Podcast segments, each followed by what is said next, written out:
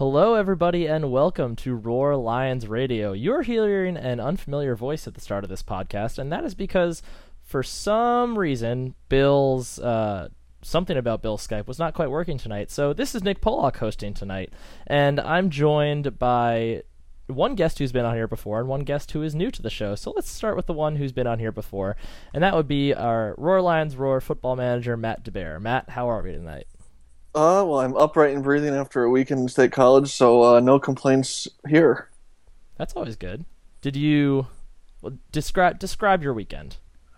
Um, well, I woke up really early Saturday morning and drove. Uh, well, I didn't drove. I rode in a uh, old Penn State blue bus down to set up our tailgate, and then uh, spent the next several hours with the alumni blue band uh, for something resembling a, a music rehearsal, and then uh, of course at the game. I I know you I, you know you do the alumni band every year. Does it? I don't know. Are you starting to get tired of it at all, or do you think you're going to keep doing it, or what? I really kind of play year by year, and a lot of it depends on the schedule and you know kind of how it falls with everything else going on in my life. But the the best part about it is um, you know getting to watch the game with my buddies. Um, you know, we all, for the most part, everyone that I was in the band with longer ago than I care to re- admit. Um, you know, tries to do it every year, and so it's kind of our one chance to um, you know watch a game together, like like we used to back in school. So that the social aspect of it is probably the most enjoyable part. Um, you know, the, the getting on the field and performing everything is still kind of cool, but um, you know, the older we get and the busier we get in life, the uh, the social aspect and getting to see my buddies and you know spend a weekend together is, is the more appealing side of it for me for sure. True, true. And as much as I did, I, I did look for you on the field. I don't think I found you, but as much as I would have enjoyed finding you, it's hard to beat the performance of Matt Freeman in terms of the alumni. But I'm sure you came close. Um, I didn't fall over, which is really my, my primary goal every year. There you go. That's a good goal. Uh, so our other guest tonight is somebody who has been absolutely killing it uh, in terms of content, in terms of tweeting at the with the Roar Lions Roar account, really just every every aspect of the website so far. He's been one of the people who's been instrumental in making it as awesome as it's been so far. So we're super super super happy to finally have him on the podcast, and that would be Mr. Mike Treb. Mike, how are we tonight?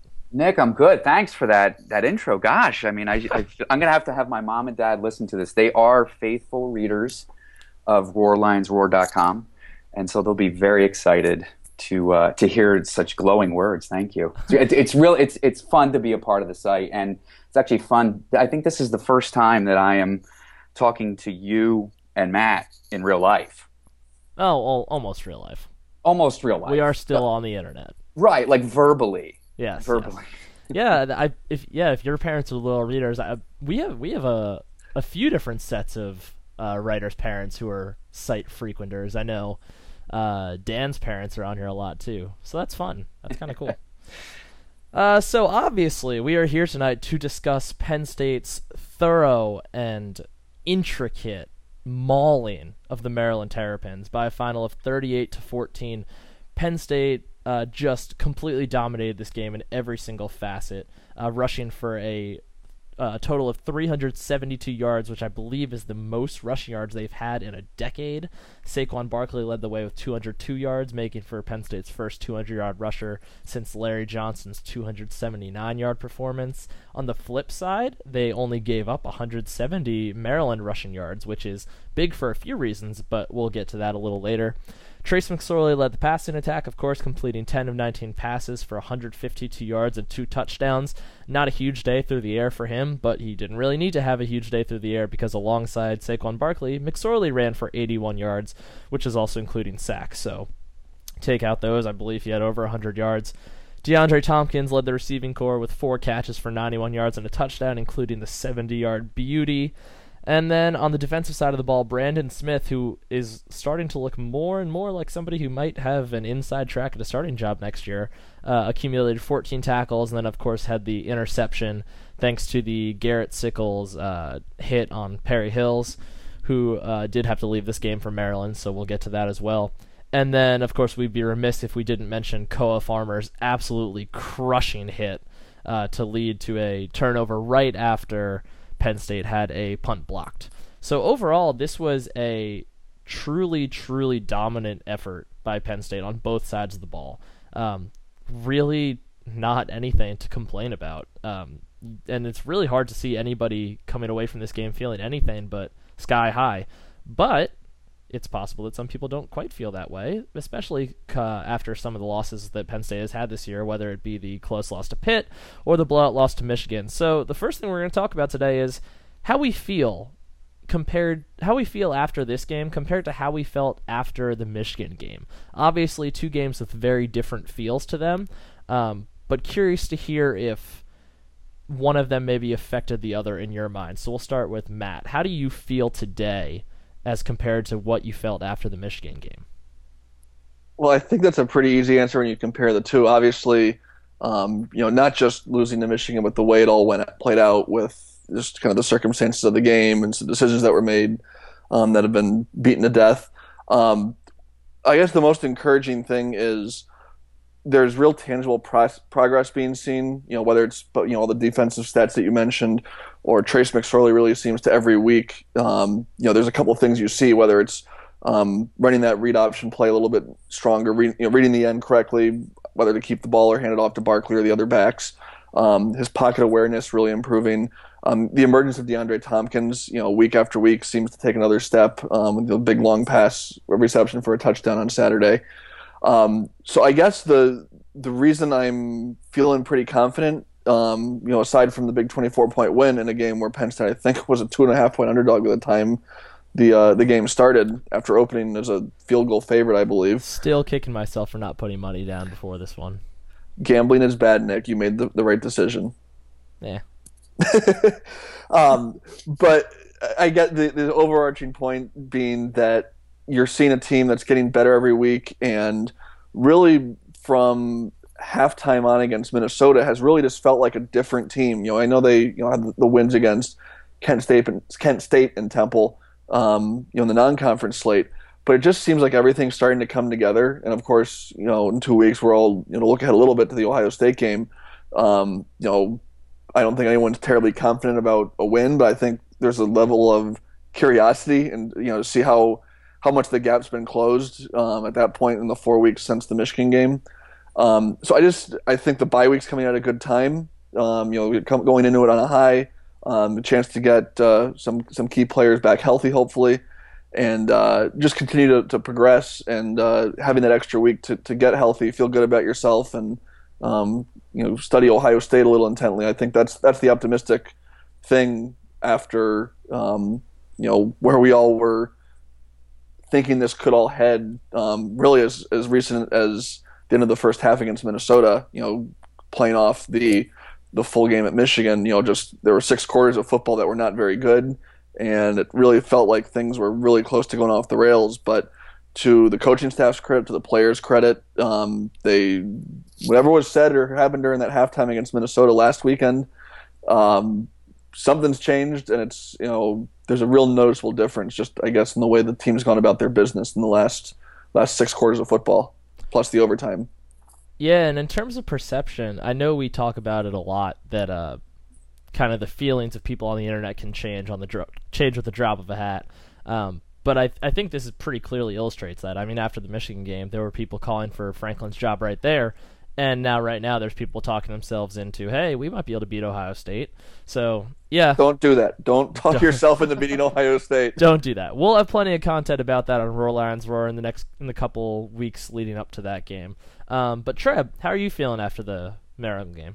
I feel really encouraged. Um, I, you know, Matt touched on a couple of different things there, but this was really the first game from start to finish where you saw and you felt a confidence from this team. They had it in pieces in you know games leading up to here. You know, it's the, the second half in Pitt. Um, you know, they they really uh, there was a furious rally to come back, and ultimately, you know, fell short.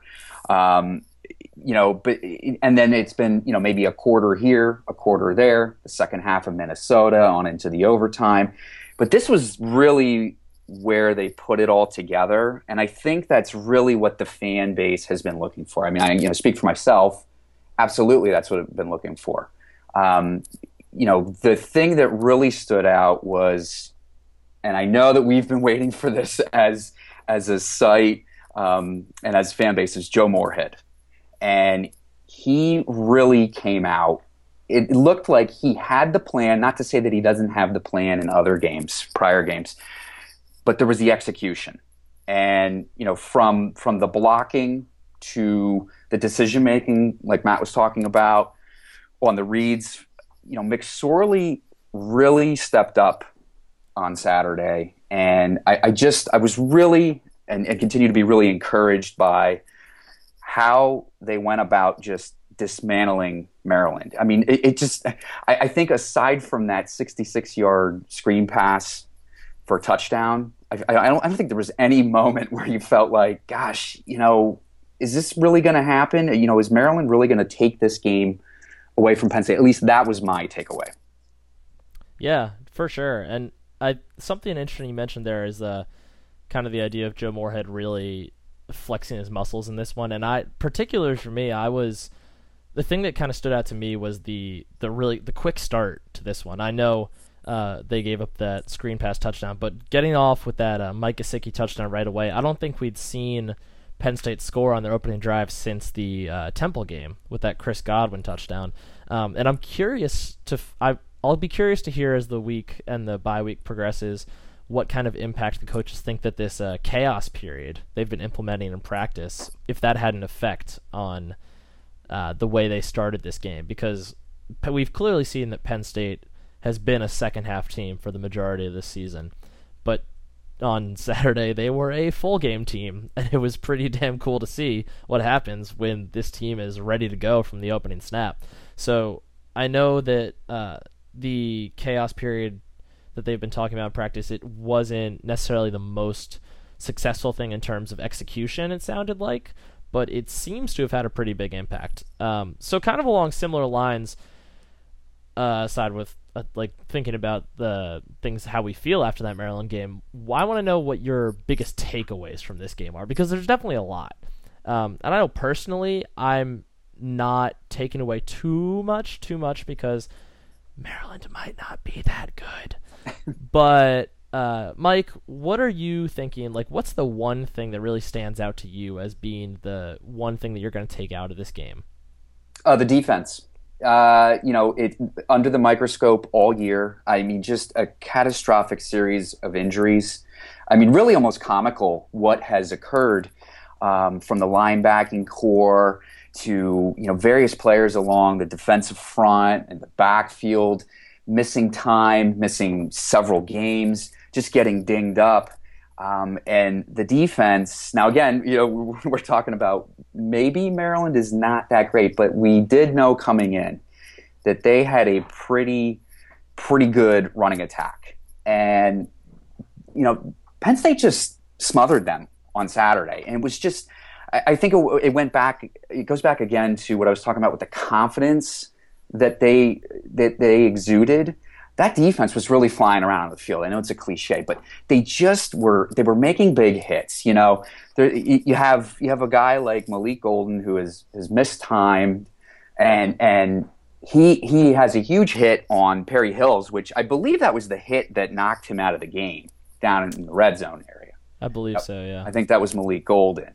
You know, then you have Marcus Allen just flying around. Uh, Brandon Smith with 14 tackles. Again, this guy comes out of nowhere, and I think we all kind of want to, you know, kind of rub our eyes and say, uh, okay, is, is this for real? Or is it just, you know, he's in situations where he's able to stuff some stats, um, you know, make a couple key plays there. But, you know, part of me wonders, is the guy just good and, and nobody really knew it? I, I, I don't know. But it's really nice to see the whole unit really step up – um, again, they've been doubted all year, and and for good reason, just because of the the injury situation primarily. Uh, so to see them perform like they did on Saturday, to me, was the biggest takeaway. Yeah, and you mentioned seeing them flying around, and it again, it is a cliche, but that's what they were doing. I mean, they they were all so clearly hyped up for this game. They were all so ready to go. Specifically, Marcus Allen, a guy from Maryland, a guy who kind of understands what it means to beat this team. Um, but you put it perfectly. I mean, they every single play they were hyped. Like after Marcus Allen stopped that one fourth down, he was celebrating at midfield. I mean, they were they were going nuts the whole game. It was fun to see. Uh, Matt, how about you? What was your biggest takeaway from this game? I think to kind of play off what, what Mike was saying is the the confidence, especially from the defense, but just really as a team, the team as a whole. You said something um, kind of. I think it might even been during the Minnesota game or right after. You know, in our Slack, um, you know, a little behind the scenes here, how we coordinate everything for the site, and we start talking football and everything. And I think Nick mentioned that this team really shows its youth by how emotional they play. Um, you know, they the, the big moments, you know, really seem to get them going, and when something goes wrong, it really affects you know the team. It brings the team down with it. Um, you know, and it, you know we saw it snowball early against Pitt, and we saw it snowball out of control against Michigan in the first half against Minnesota. But then when they hit that long pass play to, play to Charles, all of a sudden it woke everyone up, and you know the defense responded, the offense you know got you know finally got it into a rhythm, and I guess you saw that on Saturday. You know they got off to the great start, you know went right down the field and scored, and really could were able to do whatever they wanted. Um, but then when Maryland responded with with the touchdown, I think it was on the next drive. Um, and then they had the, the, pass interference call that took back what was likely going to set up a, at least a field goal, if not a touchdown for Penn State on the long catch and run for Gesicki that got called back on the offensive pass interference. But every time it felt like Maryland might be sneaking their way back in. Um, you know, after the block punt that set up the short field, you, know, the next snap, Koa Farmer comes around untouched and force in the strip sack on on the quarterback, and they just never really felt like they let the momentum of the game or the emotion of the game get to them one way or another. You know, they never got too high, they never got too low, um, which I think is a huge credit to the coaching staff um, for keeping them grounded or you know coaching them up, get, getting them going when things didn't didn't play out the way they, they were going to or they expected them to or they wanted them to. Um, and I really think that translated into what Mike said with the defense flying around and guys like Koa Farmer or Brandon Smith. Or I thought um, John Reid had a really, really good game under the radar, um, which is kind of what you want from a, a, lockdown cornerback like him. But he made up, you know, was flying around making tackles, which is really what you need from a, a cornerback with the type of offense that, that Maryland was running, especially once the backup quarterback came in. Uh, I, I really thought it was just a real confident game all around against a team that we don't really know how good they are. Um, you know, put up some monster stats and four wins, but against who had they really played? Um, but I think, you know, with all that said, with how how they didn't let the emotion of the game get to them, I think be, that's still going to be a factor. The team's so young, where you're going to see those those highs and lows, and the highs and lows affecting the play on the field. But I think going into this two week layoff and into the the biggest marquee home game of the year against Ohio State. Um, that's certainly a, a, good thing to go into it with. Everyone just you know it was a big win, it was a 24 point win. Um, I know we're going to talk about it later, but you know, the, you know where it ranks in the the history of James Franklin in two and a half seasons at Penn State. Um, but you know one of the most complete football games we've seen Penn State play since maybe even that the Wisconsin game to end the 2013 season. Um, to, and you got in the way it happened. Just it played out in a really confident manner in a really thorough manner. Everyone everyone played well. You really there's one blip, it was the block punt, but um, you know after that and uh, Pasquariello came and kicked the ball really well. There really wasn't a weak link anywhere on the field, and I think that's that's the most encouraging thing is just kind of how it all played out. Yeah, definitely. Uh, I know for me personally, the biggest takeaway for me was that seeing that this offense can dominate in a different way than we've seen already. Uh, we know what the passing game can do. We know what Trace McSorley can do if he has time to throw the ball. Uh, we've known what these receivers can do for some time now. Uh, but we hadn't really seen Saquon Barkley really get going this year yet, and that wasn't really something on him. That was more on the offensive line not getting a great push in the run game. But on Saturday, even when Maryland knew exactly what was coming, they still bullied them off the ball, which I thought was huge. And then just the continued development of Trace McSorley in terms of the read option. Uh, we saw against Maryland that he was even even from the first half to the second half, we saw a big improvement on him in terms of his decision making and with that particular play. And I think this Saturday we saw his peak so far. That's not to say it can't get better, so maybe peak isn't exactly the right word, but we saw him at his best and with uh, kind of the play that is the barometer for the entire offense. Because if that read option play is working, then everything about the Joe Moorhead offense is that much more dangerous. So on the flip side, and honestly, there may not even be an answer for this. I think I have one, um, but does anybody have any negative takeaways from this game? I mean, it's it's hard to find one. Penn State dominated in first downs. They dominated in total yards. They dominate, obviously dominated in rushing yards. Uh, they dominated time of possession. They won the turnover battle. Um, so we'll start with you, Matt. Do you have any negative takeaways from this game? Well, I think the you know, and it's not really anything that anyone did or didn't do. It's you know the injury to Andrew Nelson. You know, um, I think Franklin confirmed yesterday after the game he was out. He's out for the season, which isn't terribly surprising given the way the injury happened. I was kind of right in front of where the, the alumni band was sitting. Um, so I think that's that's a, a concern. Um, you know, anytime you know the, the line hasn't been you know altogether dominant this year, but they've been better and they've gotten they've improved as the year gone has gone on. And I think they've they've really done it with you know for a couple games now a set group of five, and so you're seeing that shuffle now with uh, Brendan Mahon moving to the, the right side. Um, and Paris Palmer coming in on the left side. I thought Palmer played well yesterday in the limited action he saw, but it's still, um, especially going into a game in two weeks against a team like Ohio State, not exactly the, the ideal time to needing to be shuffling things around on a unit that was just starting to kind of come together a little bit. Um, so that's probably the, the biggest one. Um, the only other thing I might add is just a, the, the, turnover, you know, the Saquon Barkley fumble. There were a couple chances um, to put up, you know, scores again yesterday um, that just weren't taken advantage of. And this is this is really nitpicking and probably even more extreme than that. But as you go into games against better teams, not even talking about just Ohio State, but um, you know Iowa's still on the schedule. Uh, Indiana in Bloomington is a dangerous game. Michigan State might be, but that's a whole other discussion.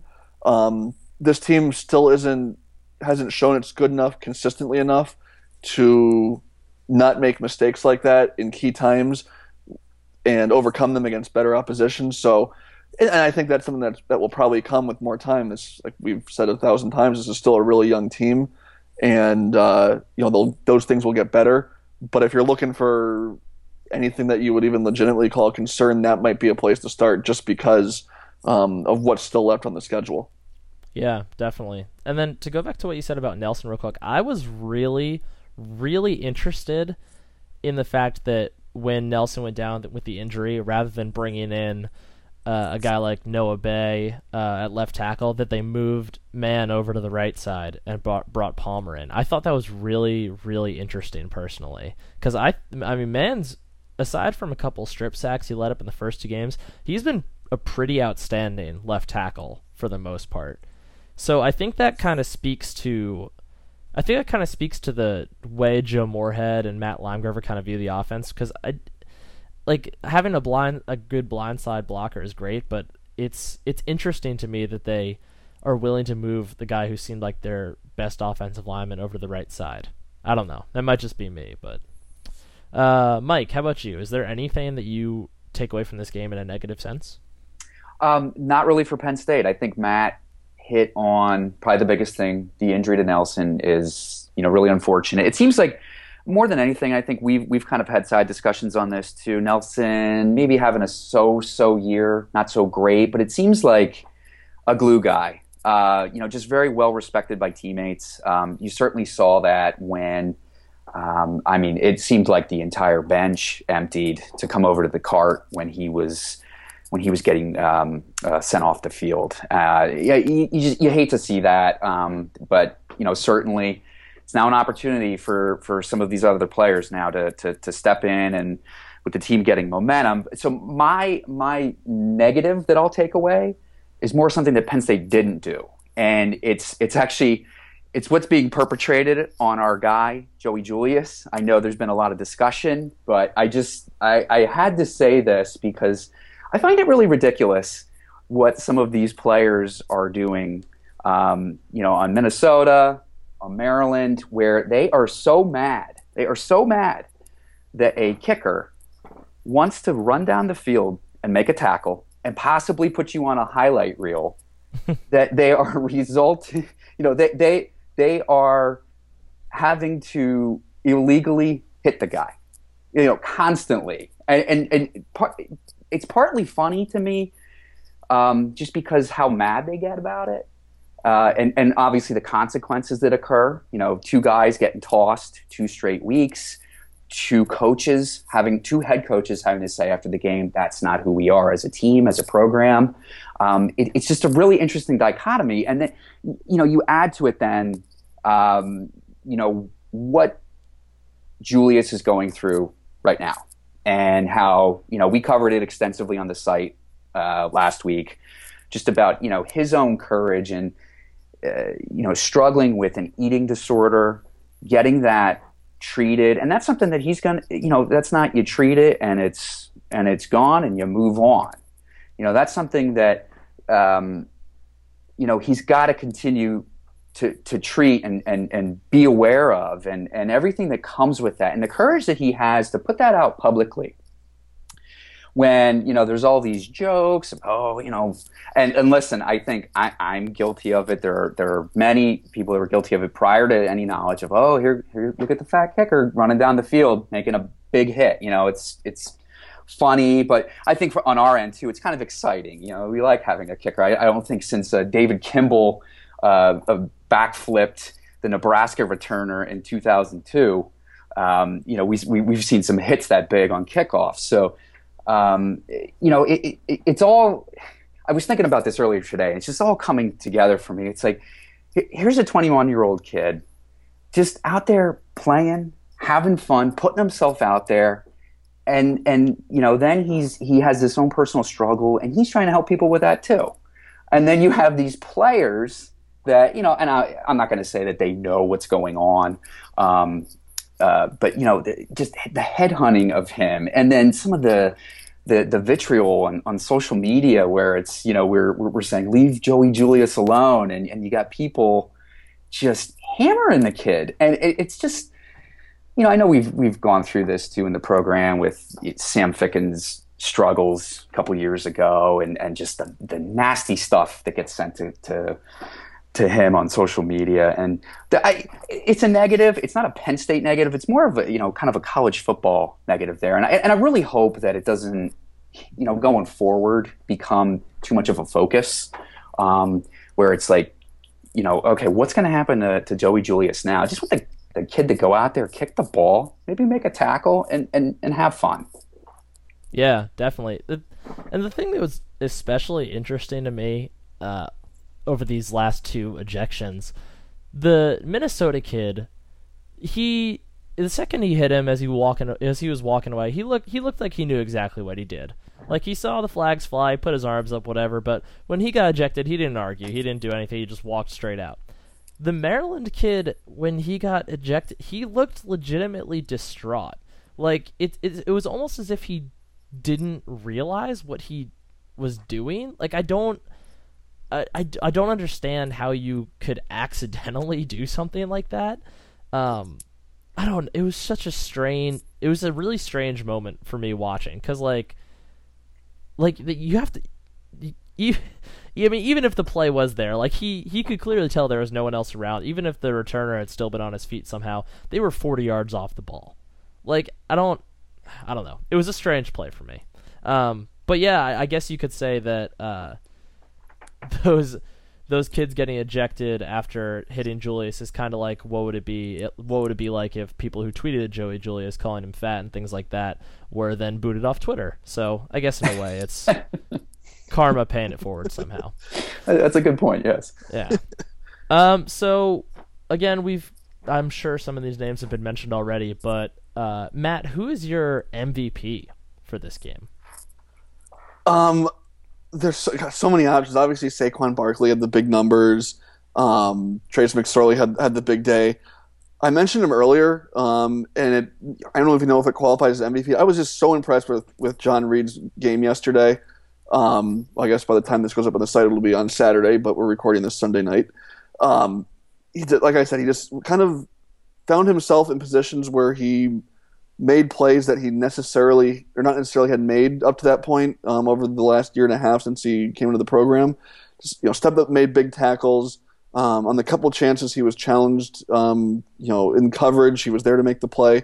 I just thought he for the first time in memory, at least, he made he the plays he made were very noticeable and came at, at key moments. Um, I know everyone's uh, thought Koa Farmer played very well, which I certainly agree with. Um, like I said earlier, there's so many guys played very well that it's hard to pick out that, that one performance that you know was was the most important or most valuable. But I'll, I'll go with John Reid, I think, just because um, the types of plays he made um, weren't ones that were being made earlier in his career, and it was great to see you know a really good player take that next step and you know have some some results to show for it. Yeah, Mike, how about you? I I have to agree with John Reid. Um, you know, I, would I would I would say Koa Farmer too, just because this was kind of his his coming out party. Um, you know, in a huge huge moment, like you mentioned, that was a big momentum swing. His his sack fumble. Um, John Reid was really impressive because of his ability to blow up screens. He he had a really nice tackle. It was a, I believe it was a crossing play um, at one point in the game. And if he doesn't make that tackle, who knows how long that gain is. And then he also broke up a deep ball too. I, I just remember watching it live and thinking, this is this is the game where we, we've been we've been waiting for this uh, from John Reid. Now he's kind of flashed his his overall abilities, but more on the punt return side. Um, so defensively, his play you know, fitting in then with the overall defense's play, I, I just I feel like he really stood out. Yeah, and that deep ball that you mentioned, he was able to do something on that play that something that so many college defensive backs are not able to do. And it was that he turned his head around with maybe about I don't know, like half a second before the ball landed down, but because he turned his head, if he hadn't, it would have been an easy pass interference call. But because he turned his head and was looking at the ball when it was up there, there the official never even had a choice. Like there was no way he could have thrown a flag on the play. That's just like the kind of savvy and just experienced play that I mean, frankly, we saw from John Reid in high school. Uh, I know Matt and I, uh, when Matt was covering recruiting a little more closely rather than being the overall football manager, when he and I were kind of spearheading recruiting at BSD. Um, he we just lauded we just lauded after John Reid as a corner. Like he had such advanced footwork at such a young age. He knew exactly how to mirror wide receivers, everything. And I think we're really starting to see that now at the collegiate level, which is really really cool to see. Um, and then for me, for my MVP, it's kind of a cop out, but I'm going to just say the offensive line, um, just for the run blocking, because I've been waiting to see this, and guys like Ryan Bates really stepped up, and then specifically on the uh, Saquon Barkley touchdown run uh, right before halftime. I forget who tweeted this out right now, but they highlighted that Connor McGovern on that play, uh, Brian Gaia whiffed on his man. Connor McGovern managed to block the guy in front of him, chip on the guy that Gaia didn't block, and then get out in the second level and just toss a linebacker to the ground. So on that one play, Connor McGovern, a true freshman, he did enroll, enroll early, but still a true freshman, managed to block three different collegiate level players and spring Saquon Barkley. So I thought that was pretty incredible. That was good. That was actually that was a Sam Cooper from That's who it was. It was Cooper. Yeah, yeah yeah, that's that's something that we'll actually be covering in a, a key play breakdown. So look for that soon. Um. So yeah, that's pretty much it for this game. I mean, Penn State, again, just a thorough, thorough demolition, and that kind of leads us to asking the question of, was this Penn State's best win of the James Franklin era? Mike, what do you think? Oh, you know, it, it's funny. I, I, I was thinking about this, and it's equal parts true and sad. I think. Um, you know, we we, we I, you know, again, the the fans. The, there's a lot of discussion. We've we've talked about it about the need for Franklin to have kind of that signature win, and certainly it has not come against the likes of the Buckeyes, the Wolverines, the Spartans. It's it's been tough for him. Um, so you know, if if this isn't the signature win, the you know maybe the best, most complete win of of his era at Penn State. I I think that I'd have to go back to because it what it what it meant at the time was the Pinstripe Bowl, and you know just again all of the circumstances surrounding that, and it was it wasn't even it wasn't even a great game but what you saw then were the flashes of what was to come, and that, that I believe that was the game where Chris Godwin just really broke mm-hmm. out. You started to see, okay, wow, this guy, this guy has something, and it, and I think you know at least my hope going into the the 2015 season was that they were going to carry that through, and we all know how that started with the you know a, a big thud against Temple, but at the time, and I still think even now knowing how the season played out I think that is, if it's not the biggest, it's certainly, I would say number two um, on the list for Franklin. But again, it's it's kind of it's tough to really pick one out, in my opinion.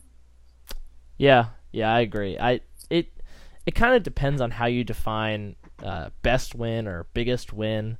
Uh, because in terms of just overall performance, I think it's hard to argue against this game. Uh, but Matt, what do you think? Well, when you briefly ran me through the overall schedule for the podcast tonight, since I'm in the literal last second replacement for Bill, I had to pull up the schedule from 2014 and 2015 just to kind of remind myself what had happened because a lot of bad football happened and I blocked large portions of it from memory. um, the one that jumps out that might be for different reasons, but might be in that same ballpark was the win against UCF um, in James's first game um, over in Ireland, just kind of because of how it played out. The last second field goal, the um, you know the first game overseas. There had been a, so much momentum up to that point with recruiting and just so much positive energy. And to see the, the comeback win, it kind of was you know a, a, big moment for the program. Again, not not necessarily a great game or terribly well played in, in a lot of different ways, um, but the other one I've seen mentioned today, and I'm going to give um, Sean Fitz from Lions Two Four Seven some credit here because I saw this on Twitter earlier from him. Um, but the Illinois game last year with the 39 nothing win was mentioned as another one that's kind of in that same ballpark, even though it wasn't, you know, obviously it was a, a bad Illinois team, but it was a bad Illinois team playing for an interim coach, and I honestly don't remember a whole lot about the game, but um, just the way that yesterday played out, and again, we don't know how good Maryland is this year. Um, you know, there's certainly a lot of questions that will be answered on that as the remaining two months or so of the season plays out. But they did what a team that is good is supposed to do to a team that might not be that good. Um, so it, at the very least, they beat up a team the way you're supposed to beat up a bad team. At best, they dominate a team that is pretty good and the truth is probably somewhere in the middle, and that's what we'll find out over the next six or seven games. But I would say, just from an overall performance standpoint, it's probably the best win. Um, like we've said a, a couple times already, everything just went really well. You know, with the one exception of you know the Nelson injury, not really a, a gameplay sort of thing, but the block punt was really the only only negative. You know, even taking the the long touchdown on the screen pass was kind of a a busted play where Hillis brought some time and found the receiver and you know a couple blocks sprung him. Everyone just kind of really played really well, and I'm not sure even in some of those other big wins you can say the same thing um, that it was a real overall solid team effort.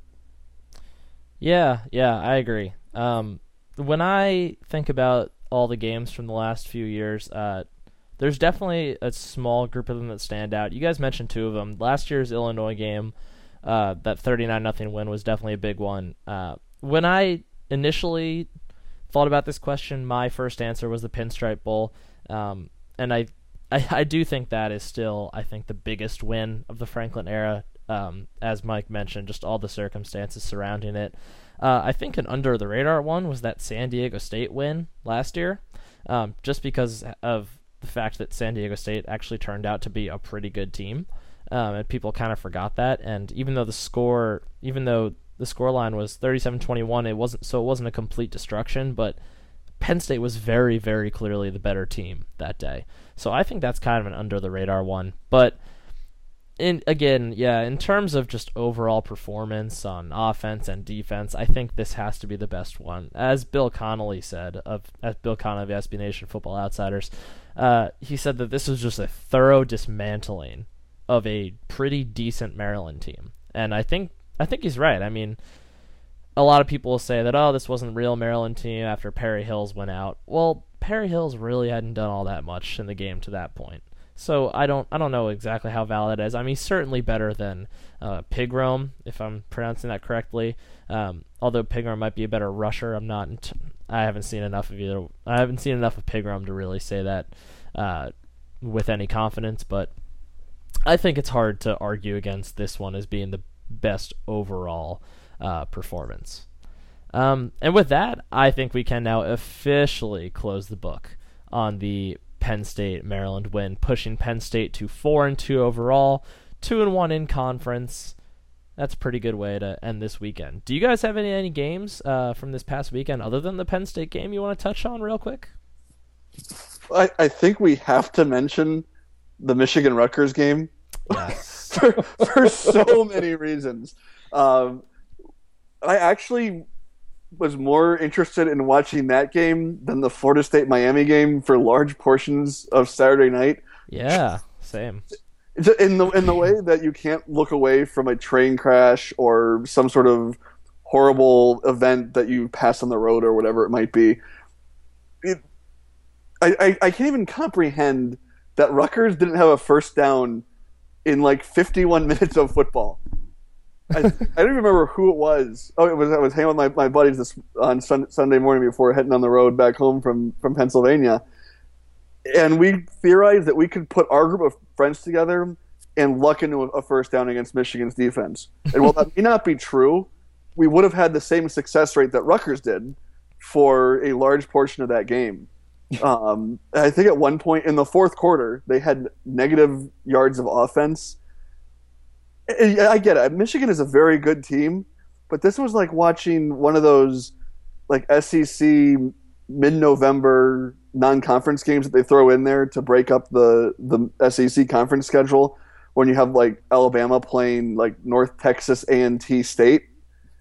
and it was just it, but this was a Big 10 game allegedly.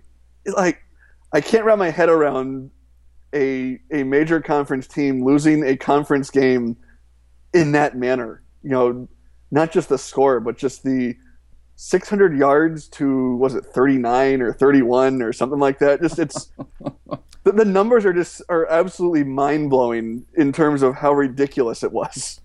I think my next Photoshop project is going to be creating what a Jabril Peppers tackle of you would look like, because boy, would I want to see that. Uh, honestly, I kind of do too. I, I, it would be an honor to be tackled by Jabril Peppers. I might, Trev, have, I, I, might go hang out in Ann Arbor, uh, 20 minutes away, just to see if that can happen. Trev, how about you? Were there any games that kind of caught your eye? Uh, yeah, they uh, caught my eye for different reasons. I was kind of in a fog after you know the, the, the Maryland destruction. You know, it was a euphoric fog, but I ended up watching Purdue, Illinois, and it was the uh, yes, uh, yes, that one got a little silly at the end, and, and, and I mean to be honest, um, I was kind of in and out with it, but that one was was was pretty wild, and then just you know score watching Iowa Minnesota, you know it was that classic Big Ten game that uh, you know quite honestly I I'm probably one of those people where I'm like, oh, here we go, you know, more stereotypical Big Ten jokes. We're punting, uh, we're scoring, you know, seven. It's seven three to win. But that game was one of those games. I can't really, I, I you know, I, I can't really uh, dump on that on that stereotype. Um, you know, and then yeah, certainly the the eye popping nature of what happened with Rutgers. I think I saw uh, there there was a, I was watching the crawl this morning, and I think I saw their Rutgers starting quarterback was one for eight for six yards, and that was you know that was like the lead stat. and I just, I just thought you know that's that, that that's really tough for them. I, I, I, feel I feel bad. They were trying to stripe the birthplace, and it just they, they were they were hosting what was it?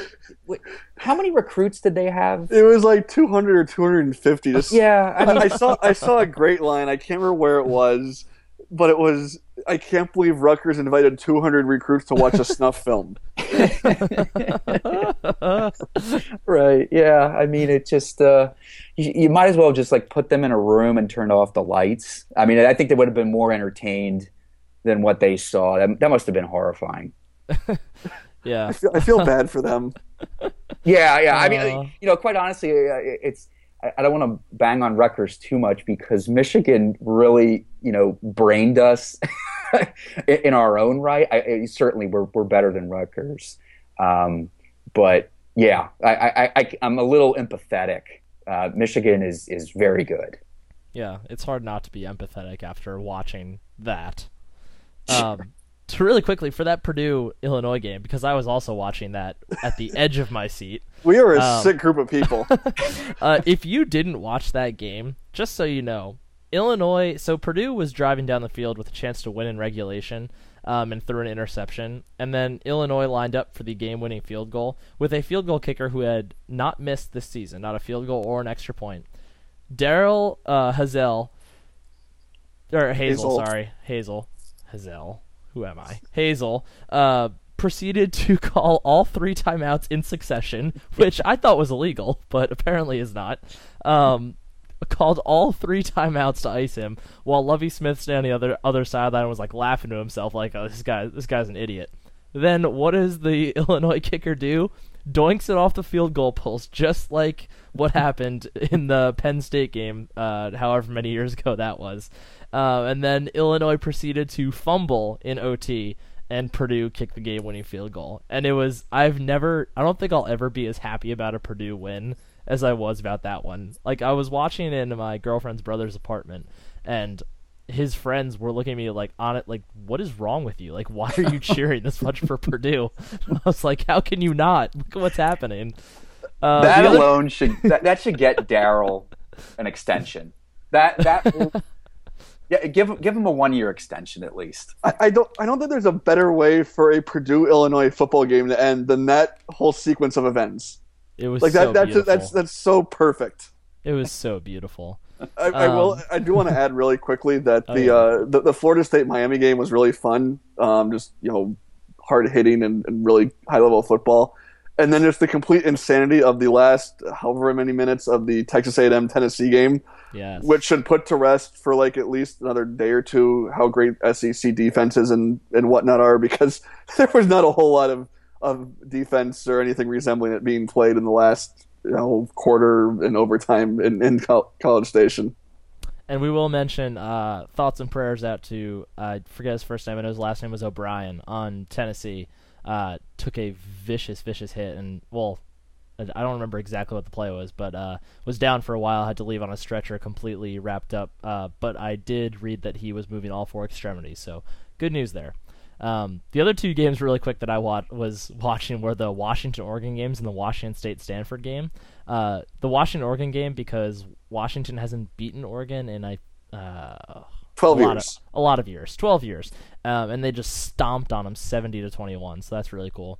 And then uh, my mom's alma mater and the only team I ever rooted for before Penn State, Washington State, just annihilated Stanford 42-16. I watched that entire game and it was mwah, beautiful. Um, and with that, that brings us to the end of today's show. Uh, so please, please, please, please, uh, subscribe to us on iTunes. You can find us by typing in uh, Roar Lions Radio, or you can look on roarlionsroar.com and find the post that this podcast is in, and there's a link right there for you. Um, if you are already if you are already subscribed, please leave us a star review um, and a written review if you can as well. All those things help us to get in the ears of more listeners um, and frankly, there's a lot of people who need to hear our voices, so please do that. Uh, we can also be found on Google Play. You can find us uh, directly on SoundCloud. Please follow us on Twitter at RLR Blog. Um, You can also follow our recruiting account, which I promise we are trying to use more. It's hard to balance this many accounts. Um, follow us on Instagram at Roar Lions Roar. Follow us on Facebook at Roar Lions Roar. Share things that we do well because they're awesome and we want more people to see them. And then also, please visit our store and buy some shirts. They're very, very soft and very comfortable. And uh, I'm giving you a little bit of a sneak peek here, but there will be a sale this week. Um, so please look for that on the website. Uh, you'll get details on what promo code to enter to get some money off of some shirts. And if you are lucky, you might even see something new coming in the store soon that we're pretty excited about. Uh, so that's all we have tonight. So from Nick, for Mike, and for Matt, thank you for listening, and go state.